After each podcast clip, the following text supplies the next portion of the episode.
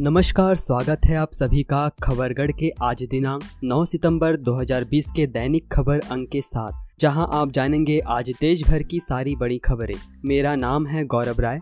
अब जान लेते हैं आज दिन की बड़ी सुर्खियां, जो आज खबरगढ़ के सुर्खियों में सबसे आगे हैं। भारत में पबजी बैन होने के बाद पबजी कॉरपोरेशन की तरफ से रिएक्शन आया है, जिसमें कहा गया है कि चाइना की कंपनी टीसेंट गेम्स के पास भारत में गेम पब्लिश करने के राइट्स छीन लिए गए हैं, जिसके बाद ये कंपनी भारत में गेम ऑफर नहीं कर सकती। PUBG corporation south Korean company है जो भारत में डायरेक्ट ये गेम दे सकती है। हालांकि इस बात की अभी तक कोई आधिकारिक पुष्टि नहीं हुई है। एक शख्स के बीमार पड़ने के बाद एक्स्ट्राजेनेका की कोविड-19 वैक्सीन का ट्रायल रुका। एक्स्ट्राजेनेका ने एक बयान जारी कर कहा है कि यह एक रूटीन रुकावट है, क्योंकि परीक्षण में शामिल शख्स की बीमारी के बारे में अभी तक ज़्यादा कुछ पता नहीं चला है। इसकी अच्छे से समीक्षा की जाएगी और उसके बाद ही ट्रायल फिर से शुरू होगा। 21 सितंबर से सशर्त खुलेंगे 9वीं से 12वीं तक के स्कूल। स्वास्थ्य मंत्रालय ने जारी की SOP। स्वास्थ्य मंत्री हर्षवर्धन ने कहा कि स्कूलों को चरणबद्ध तरीके से खोला जाएगा। स्कूल आने वाले सभी लोगों के स्वास्थ्य पर लगातार निगरानी रखनी होगी। दिशा निर्देशों में साफ कहा गया है कि स्कूल में राज्य हेल्पलाइन नंबर के साथ ही स्थानीय स्वास्थ्य अधिकारियों के फोन नंबर भी प्रदर्शित किए जाएंगे। दिशा निर्देश में और भी कई शर्तों को शामिल किया गया है। फ्रांस में निर्मित 5 राफेल लड़ाकू जेट विमानों को भारतीय वायुसेना में शामिल करने की औपचारिकताएं गुरुवार को पूरी की जाएंगी। फ्रांस के रक्षा मंत्री भी कार्यक्रम में होंगे शामिल। अब खबरें राज्यों से। उत्तर प्रदेश के परिषदीय स्कूलों के शिक्षक अब डिजिटल लर्निंग की कसौटी पर भी परखे जाएंगे। वे बच्चों को पढ़ाने में डिजिटल तकनीक का कितना इस्तेमाल कर रहे हैं, अब इस पर भी बेसिक शिक्षा विभाग की नज़र होगी। विभाग की ओर से विकसित प्रेरणा पोर्टल पर उपलब्ध सपोर्टिव सुपरविजन डैशबोर्ड के आधार पर इसकी नियमित समीक्षा की जाएगी। महानिदेशक स्कूल शिक्षा विजय किरण आनंद ने सभी जिला बेसिक शिक्षा अधिकारियों BSA को निर्देश दिया है कि अपनी अध्यक्षता में प्रत्येक शनिवार को होने वाली समीक्षा बैठक में वे यह भी देखें कि शिक्षक दीक्षा ऐप पर पंजीकृत है या नहीं, शिक्षक इस ऐप का नियमित उपयोग कर रहे हैं या नहीं। नेशनल सेंटर फॉर सिस्मोलॉजी से मिली जानकारी के मुताबिक आज सुबह फिर महाराष्ट्र के नासिक से 93 किलोमीटर पश्चिम में भूकंप के झटके महसूस किए गए। भूकंप तीव्रता रिक्टर स्केल पर 3.2 आंकी गई। बिहार के पटना हाईकोर्ट ने राज्य के प्राइमरी स्कूलों में शिक्षकों की होने वाली बहाली प्रक्रिया पर लगी रोक को हटाने से इनकार कर दिया है। साथ ही इस मामले में राज्य सरकार को जवाबी हलफनामा दायर करने का आदेश भी दिया है। कोर्ट को बताया गया है कि राज्य सरकार ने 15 जून 2020 को आदेश पारित कर दिसंबर 2019 में CTET पास उम्मीदवारों को इस परीक्षा में भाग नहीं लेने का निर्देश जारी किया था, जिसे हाई कोर्ट में चुनौती दी गई। इसकी अगली सुनवाई 21 सितंबर को होगी। पश्चिम बंगाल के राज्यपाल जगदीप धनखड़ ने नई शिक्षा नीति को शिक्षा के क्षेत्र में मील का पत्थर बताया और मंगलवार को प्रदेश की तृणमूल कांग्रेस सरकार से कहा कि उसे नई शिक्षा नीति को नहीं लागू करने संबंधी अपने रुख पर फिर से विचार करना चाहिए। आपको बताते चले कि राज्य के शिक्षा मंत्री पार्थ चटर्जी ने कल ही नई शिक्षा नीति पर टिप्पणी करते हुए कहा था कि वह देश की संघीय व्यवस्था को कमजोर करती है और राज्य में उससे निकट भविष्य में लागू नहीं किया जाएगा। मध्य प्रदेश में मंगलवार को कैबिनेट बैठक की शुरुआत में कोरोना संक्रमण पर प्रस्तुतिकरण में कहा गया कि प्रदेश में कोरोना की मुफ्त जांच जारी रहेगी, लेकिन अब घर घर जाकर जांच नहीं की जाएगी। ये सुविधा फीवर क्लिनिक में मिलेगी। जरूरत पड़ने पर फीवर क्लिनिक की संख्या भी बढ़ा दिए जाएंगे। कैबिनेट बैठक के निर्णयों की जानकारी देते हुए गृह मंत्री डॉक्टर नरोत्तम मिश्रा ने बताया कि ग्वालियर और जबलपुर में कोरोना पॉजिटिव मरीजों के लिए बिस्तरों की संख्या बढ़ाई जाएगी। अनलॉक के साथ ही लोगों में असावधानी बढ़ी है, इसकी वजह से कोरोना संक्रमण के प्रकरणों में भी वृद्धि हो रही है। तमिलनाडु के मरापालम शोलायूर क्षेत्र में हाथी का शव मिलने से वन विभाग में हड़कंप मच गया है। बताया जा रहा है कि हाथी के मुंह पर जख्म भी हुए हैं। वन विभाग मौत के कारण का पता लगाने में लगा है कि हाथी की मृत्यु कैसे हुई। राजस्थान के मुख्यमंत्री अशोक गहलोत ने चिकित्सकों की सलाह पर कोविड-19 महामारी के संकट को देखते हुए आगामी 1 महीने तक मुलाकात के सभी कार्यक्रम रद्द कर दिए हैं। इस दौरान मुख्यमंत्री सुशासन के लिए विभागों की बैठक वीडियो कॉन्फ्रेंसिंग के माध्यम से ही लेंगे। मुख्यमंत्री अशोक गहलोत ने बयान जारी कर बताया कि प्रदेशवासियों के जीवन की रक्षा सरकार की सर्वोच्च प्राथमिकता है। साथ ही मुख्यमंत्री ने प्रदेशवासियों से अपील की है कि सभी लोग मास्क लगाएं, सोशल डिस्टेंसिंग रखें, भीड़ से बचें, सामाजिक मेलजोल कम से कम रखे। कर्नाटक के मुख्यमंत्री BS येदियुरप्पा ने सोमवार को राज्य के दौरा करने वाली केंद्रीय टीम ने फसलों और संपत्तियों को हुए नुकसान का मूल्यांकन करने के लिए सूचित किया। इस विषय पर गृह मंत्रालय के संयुक्त सचिव KV प्रताप की अध्यक्षता में 6 सदस्यीय अंतर मंत्रालयी केंद्रीय दल ने मुख्यमंत्री से मुलाकात की और राज्य सरकार के वरिष्ठ मंत्रियों और अधिकारियों के साथ विचार विमर्श किया।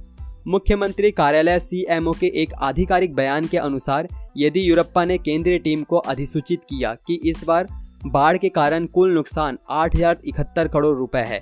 येदियुरप्पा ने अधिकारियों को यहां भी बताया कि सरकार क्षतिग्रस्त घरों के पुनर्निर्माण में सहायता कर रही है। यह देखते हुए कि जिन लोगों के घर पूरी तरह क्षतिग्रस्त है उन्हें 5 लाख रुपए दिए जा रहे हैं। गुजरात में कोरोना के मामले लगातार बढ़ते जा रहे हैं। अब प्रदेश भाजपा अध्यक्ष CR पाटिल भी कोरोना शंकास्पद हो गए हैं। शहर के निजी अस्पताल में मंगलवार को भर्ती कराया गया पाटिल का एंटीजन टेस्ट नेगेटिव पाया गया है। वहीं RT-PCR की रिपोर्ट पेंडिंग है। ओडिशा के गजपति जिले से ओडिशा पुलिस ने मंगलवार को बाइक चोरी मामले में एक गिरोह के 6 लोगों को गिरफ्तार किया है। पुलिस द्वारा इनके कब्जे से 24 बाइक बरामद की गई है। पुलिस अधीक्षक तपन पटनायक ने जानकारी देते हुए कहा कि गिरफ्तार किए गए लोगों में सरगो पुलिस स्टेशन में तैनात होमगार्ड के अलावा एक अन्य होमगार्ड के बेटे को भी गिरफ्तार किया गया है। केरल के स्वास्थ्य मंत्री के शैलजा और राज्य महिला आयोग ने राज्य में बलात्कार के एक मामले पर कथित रूप से असंवेदनशील टिप्पणी करने पर विपक्ष के नेता रमेश चेन्निथला से अपनी टिप्पणी वापस लेने और माफी मांगने को कहा है। आपको बताते चले कि कांग्रेस नेता UDF की बैठक के बाद संवाददाता सम्मेलन में एक पत्रकार ने चेन्निथला से पूछा था कि क्या COVID-19 प्रमाण पत्र पाने गई महिला के साथ बलात्कार के आरोप में कल गिरफ्तार हुआ कनिष्ठ स्वास्थ्य निरीक्षक कांग्रेस पार्टी से जुड़ा हुआ था। इसी के जवाब में उन्होंने कथित विवादित टिप्पणी की थी। झारखंड के खूंटी जिले के तपकरा में रहने वाले पंडित सिंहभूम के पोड़ाहाट जंगल में ड्यूटी के दौरान तबीयत बिगड़ने से झारखंड जगुआर के हवलदार की मौत हो गई। मंगलवार को गुदड़ी में ड्यूटी के दौरान अचानक उनकी तबीयत बिगड़ी और जिसके बाद मनोहरपुर CHC में भर्ती कराया गया, जहां CHC में इलाज के दौरान मौत हो गई। मामले को लेकर चिकित्सा प्रभारी डॉक्टर नरेंद्र सुंबुरई ने बताया कि इलाज शुरू करते ही उनकी मौत हो गई। डॉक्टर सुंबुरई ने बताया कि मौत के बाद जब कोरोना जांच की गई तो रिपोर्ट पॉजिटिव मिली। इसके बाद तुरंत हवलदार के शव को इमरजेंसी रूम से हटाकर कोविड सेंटर में शिफ्ट कर दिया गया, जहां अग्रेतर कार्रवाई के बाद शव को उसके गृह आवास के लिए रवाना कर दिया गया है। असम की राजधानी गुवाहाटी की एक अदालत ने राजनीतिक दल APJ के अध्यक्ष अतुल बोरा के चुनाव और अदालत के यथास्थिति बरकरार रखने के आदेश का उल्लंघन कर 27 अगस्त को बुलाई गई पार्टी की आम सभा में पारित किए गए सभी प्रस्तावों पर रोक लगा दी है। पंजाब में कोरोना महामारी के फैलाव पर जल्द अंकुश लगाने और पॉजिटिव मरीजों का समय पर पता लगाने के लिए पंजाब सरकार ने निजी अस्पतालों, क्लिनिक और लैब्स को COVID-19 के रैपिड एंटीजन टेस्ट RAT करने की मंजूरी दे दी है। पंजाब के स्वास्थ्य मंत्री बलबीर सिंह सिद्धू ने कहा कि जिला सेहत अथॉरिटी द्वारा सूचीबद्ध होने के बाद यहां संस्थाएं RAT कर सकेंगी। इसे लेकर राज्य के सभी डिप्टी कमिश्नरों और सिविल सर्जन को दिशा निर्देश जारी किए गए हैं। छत्तीसगढ़ की राजधानी रायपुर के गोल बाजार की एक दुकान में आग लग जाने से इलाके में हड़कंप मच गई। मौके पर फायर इमरजेंसी सर्विस को जानकारी दी गई, जिसके बाद पास ही स्थित गोल बाजार थाने की टीम भी मौके पर पहुंची। फायर टीम ने आते ही भीड़ को हटाकर हालत का जायजा लिया। बंजारी मंदिर के सामने की गली में यहां हादसा हुआ था। टीम ने फौरन दुकान पर पानी की बौछार शुरू की। लगभग 1 घंटे की मशक्कत के बाद आग को बुझा लिया गया। आग लगने के कारण की जांच की जा रही है। हरियाणा में अब शहरी क्षेत्र में भूमि पंजीकरण कराने के लिए अब अनापत्ति प्रमाण पत्र ऑनलाइन मिलेगा।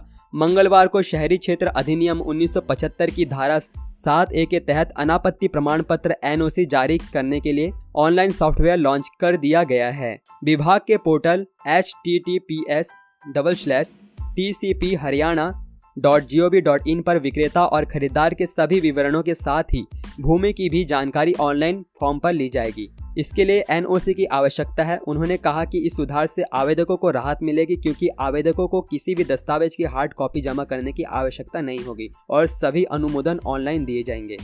दिल्ली के स्वास्थ्य मंत्री सत्येंद्र जैन ने कहा है कि राष्ट्रीय राजधानी में COVID-19 के मामलों में वृद्धि अगले 10 से 15 दिन में स्थिर हो जाएगी, इसलिए घबराने की कोई जरूरत नहीं है। साथ ही कहा कि कोरोना वायरस संक्रमण के मामलों में वृद्धि को रोकने में होम आइसोलेशन की नीति कारगर साबित हुई है और सरकार इस रणनीति को जारी रखेगी। जम्मू और कश्मीर में ट्रक से कश्मीर जा रहे दो आतंकियों को सुरक्षा बलों ने कुलगाम के जवाहर टनल के पास मंगलवार की देर शाम गिरफ्तार कर लिया। पुलिस सूत्रों ने आतंकियों की गिरफ्तारी की पुष्टि की है।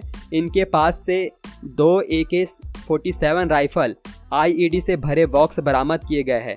सुरक्षा एजेंसियां इनसे पूछताछ में जुटी हुई है कि आखिर वे कहां से आ रहे थे और हथियार उनके पास कैसे पहुंचे। इनकी पहचान शोपिया जिले के छोटीपुरा के बिलाल अहमद कुट्टेवा शाहनवाज अहमद मीर के रूप में हुई है। उत्तराखंड सरकार की ओर से बीते दिनों कोरोना के इलाज की दरें तय की गई थी, जिसे जिले में भी लागू करते हुए मंगलवार को जिला अधिकारी ने इसका आदेश जारी कर दिया है, जिससे अब प्राइवेट अस्पताल कोरोना संक्रमण के इलाज के नाम पर अब मनमानी नहीं कर सकेंगे। इसमें निजी अस्पतालों में उपलब्ध सुपर स्पेशलिटी सुविधाओं के आधार पर इन्हें 3 श्रेणियों में बांटा गया है। पहली श्रेणी में सामान्य संक्रमण, दूसरी में गंभीर तथा तीसरी में अत्यंत गंभीर संक्रमण को रखा गया है। जिलाधिकारी डॉक्टर आशीष कुमार श्रीवास्तव ने बताया कि कोरोना का इलाज करने के लिए शासन की ओर से तय की गई दरों से 20% कम पर प्राइवेट अस्पतालों में मरीजों का इलाज होगा। तय दरों का 80% उपचार शुल्क निजी अस्पताल कोरोना मरीजों से लेंगे। त्रिपुरा ने नेबरहुड क्लास यानी पड़ोस की कक्षा नामक एक योजना शुरू की थी। इनमें बच्चों को खुले में पढ़ाया जा रहा था। सुदूर इलाकों में 5-5 बच्चों को सोशल डिस्टेंसिंग का पालन करते हुए खुले में पढ़ाया जाता था। हालांकि राज्य में संक्रमण बढ़ने की वजह से फिलहाल इन कक्षाओं में कुछ दिनों के लिए स्थगित कर दिया गया है, लेकिन यह योजना बेहद कामयाब व दूरदर्शी है। राज्य में करीब 1 लाख बच्चे इन कक्षाओं में पढ़ रहे थे। सरकार अब इसे दोबारा शुरू करने की बात कह रही है। नागालैंड में बच्चों की सुचारू रूप से पढ़ाई जारी रखने हेतु इंटरनेट की समस्या को ध्यान में रखते हुए शिक्षा विभाग ग्रामीण इलाकों के बच्चों को पेन ड्राइव बांट रहा है। इनमें पूरा पाठ्यक्रम तथा होमवर्क लोड है। अरुणाचल प्रदेश से 6 दिन पहले लापता हुए 5 भारतीय नागरिकों का पता चल गया है। 5 चीन की सीमा में है। अरुणाचल प्रदेश से सांसद और केंद्रीय मंत्री किरेन रिजिजू ने मंगलवार को बताया कि चीनी सेना ने 5 नागरिकों के चीन की सीमा में होने की पुष्टि की है। रिजिजू ने कहा कि चीन की पीपुल्स लिबरेशन आर्मी (PLA) ने भारतीय सेना की ओर से भेजे गए हॉटलाइन मैसेज का जवाब दिया है। उन्हें वापस लाए जाने की प्रक्रिया पर काम किया जा रहा है। लद्दाख में भारतीय जवानों की जवाबी एक्शन से तिलमिलाए चीन की सेना और वायुसेना ने तिब्बत के पठार पर बड़ा युद्धाभ्यास शुरू किया है। चीन के सरकारी अखबार ग्लोबल टाइम्स ने दावा किया है कि यह युद्धाभ्यास हाल ही में किए गए हैं। चीनी अखबार ने कहा कि PLA के सेंटर थिएटर कमांड एयरफोर्स ने हाल ही में पठारी इलाके में युद्धाभ्यास किया है। खबरगढ़ की तरफ से विशेष सूचना। अधिकतर राज्यों में लॉकडाउन लगभग खुल चुका है, पर कोरोना अभी भी हमारे आसपास ही है। इससे बचने के लिए सरकारी दिशा निर्देशों का पालन करें। अगर आपको सर्दी जुकाम गले में दर्द की परेशानी हो तो नेशनल हेल्पलाइन नंबर 911123978046 या टोल फ्री नंबर 1075 पर डॉक्टर से निःशुल्क परामर्श ले व अपनी आँख, नाक और मुंह को छूने से पहले अपने हाथों को धो ले। सावधान रहे, सुरक्षित रहे, बदल कर अपना व्यवहार करे, कोरोना पर वार। आप सभी के लिए ये सारी जानकारी मैंने और खबरगढ़ की टीम ने जुटाई है। अभी के लिए इतना ही। देश दुनिया की बड़ी खबरों के लिए हमारे साथ बने रहे। जय हिंद, जय भारत।